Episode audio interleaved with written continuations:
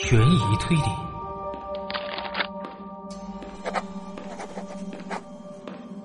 都市探案。这里是《杏花怪谈》。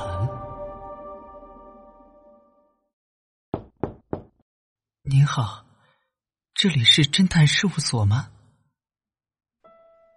一天下午，正在我准备收拾收拾关门的时候。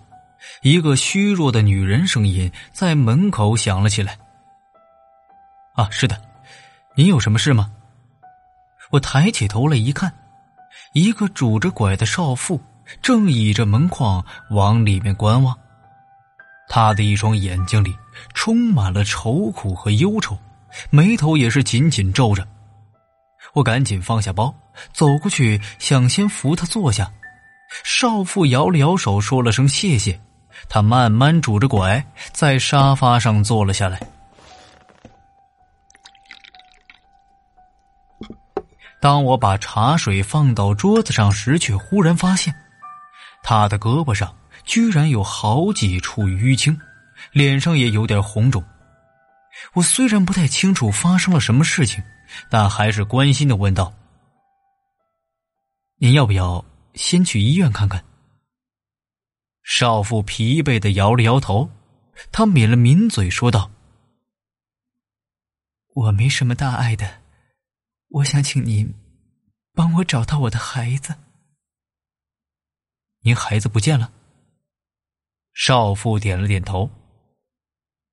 他昨天下午放学回家，就没有回家。我也很想去找他，可是我的腿。少妇说着。摸了摸放在身侧的拐杖，随后又忧心忡忡的问道：“对了，我想先问一下，如果您找到了我的孩子，您不会告发他吧？”告发他？我虽然不太清楚任何内情，但还是坐直了身子，郑重的说道：“这个你放心吧，事务所收钱办事。”绝对不会透露客户任何的个人信息的。少妇听我这么说，这才点了点头。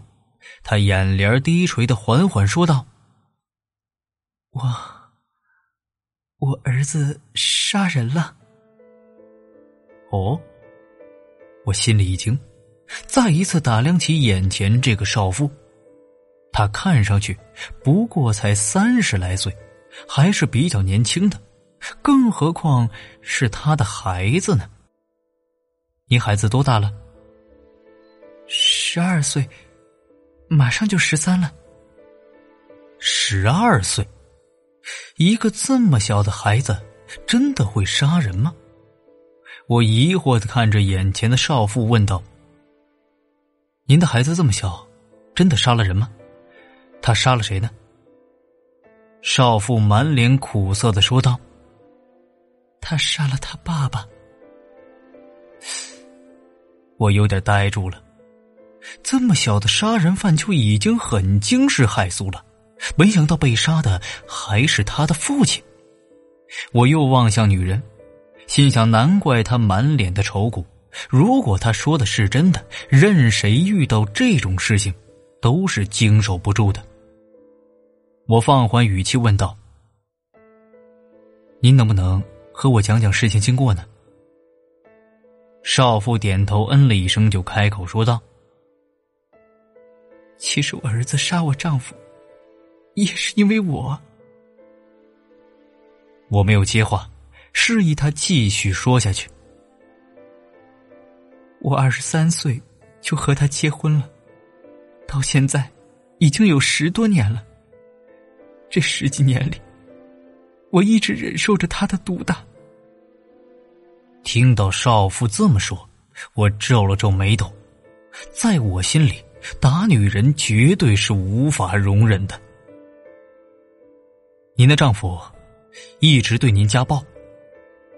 是的，最开始，最开始的苗头是在结婚的一年之后，忽然有一天，他满身酒气的回了家。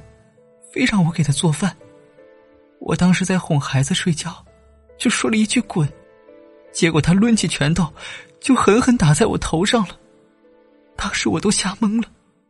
事后，他一直跟我道歉，说那天是他喝醉了，答应我，他再也不会再犯了。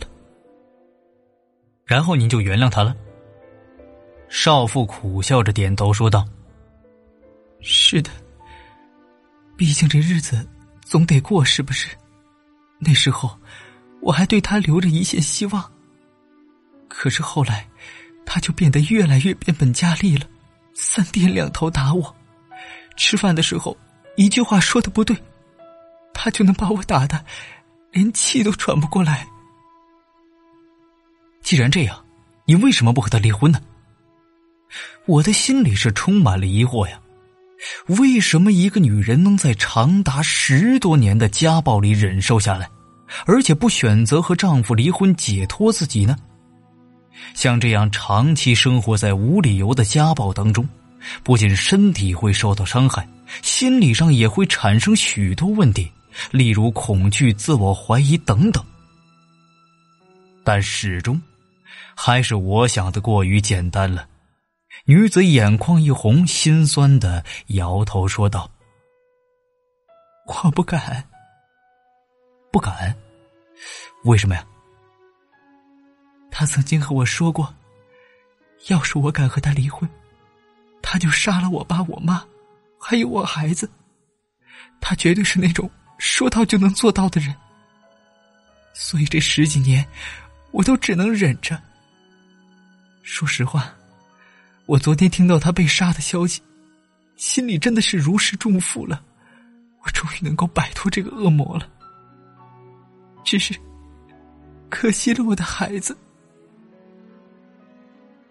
我无话可说了，心想，的确是像他说的，有科学调查指出，百分之七十的家庭谋杀，都是发生在被害人选择离开之后。就算你离开了，逃走了，他们有可能一直尾随你，报复你，让你日日夜夜都担惊受怕、寝食难安。类似的例子是数不胜数。最后的结果大多有两种：要么是丈夫恼羞成怒，怒杀妻子；要么就是妻子忍辱不堪，反杀丈夫。难道这婚姻真的就是爱情的坟墓吗？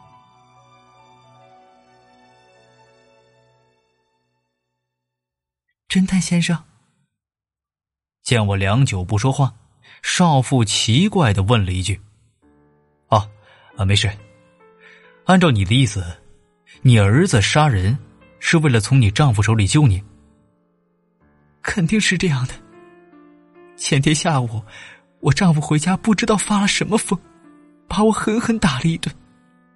我这条腿，就是当时他打骨折的。我儿子放学回来。”想带我去医院看病，可是我一分钱都没有，全都在那个混蛋的手里。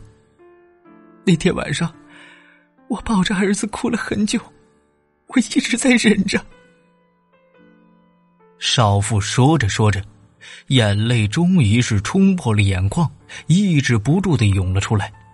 她双手捂住脸，开始抽泣起来。我看着眼前这个可怜的女人呢。对她那个混蛋丈夫也气愤到了极点。我一边出声安慰，一边给她递去纸巾。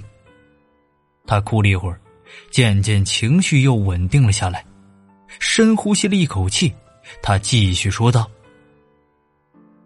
昨天早上，我儿子忽然和我说，他要去找那个混蛋要钱，带我去医院。我当时害怕极了。”我担心儿子也会被他一顿毒打，可是我满身是伤，根本就拦不住我儿子。一直到昨天下午六点多，我儿子回家了一趟，他的手里还带着一个装着钱的信封。装钱的信封。我皱了皱眉头，隐隐觉得这事情恐怕还有蹊跷。对。他和我说：“这是他赚的钱。”我问他是怎么赚的，他却不和我说。他只说让我拿着钱去看病，然后就离开了。少妇说着，又开始抽泣起来。我也不知道他去了哪里，拦也拦不住。我是真的不知道该怎么办了。之后过了不到半个小时，家里又来了一大群警察，他们告诉我，我的丈夫死了，凶手就是我儿子。然后，我就被他们送去医院了。这么说，已经有警察在找您的儿子了。少妇点了点头。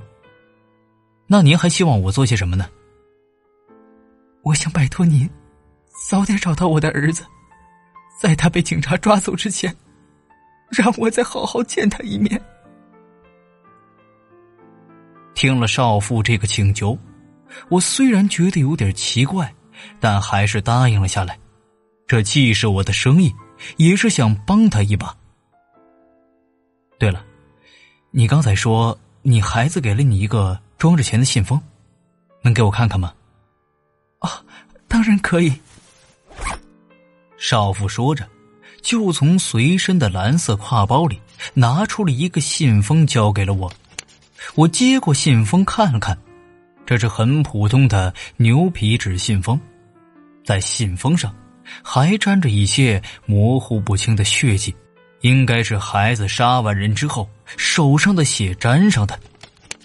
我把信封翻过一个面再看，却发现了一个奇怪的地方：在贴邮票的方格里，残留着邮票的一角，显然是慌乱中邮票被撕掉，但却没有撕干净。我没有声张，而是把信封放到了一旁的桌子上。之后又向少妇询问了他儿子的基本信息。我答应，如果有了发现，第一时间就会联系他。之后，少妇到了生谢，就起身离开了。我看着他拄着拐，慢慢的走远，这才拿起了刚才的信封，开始仔细端详起来。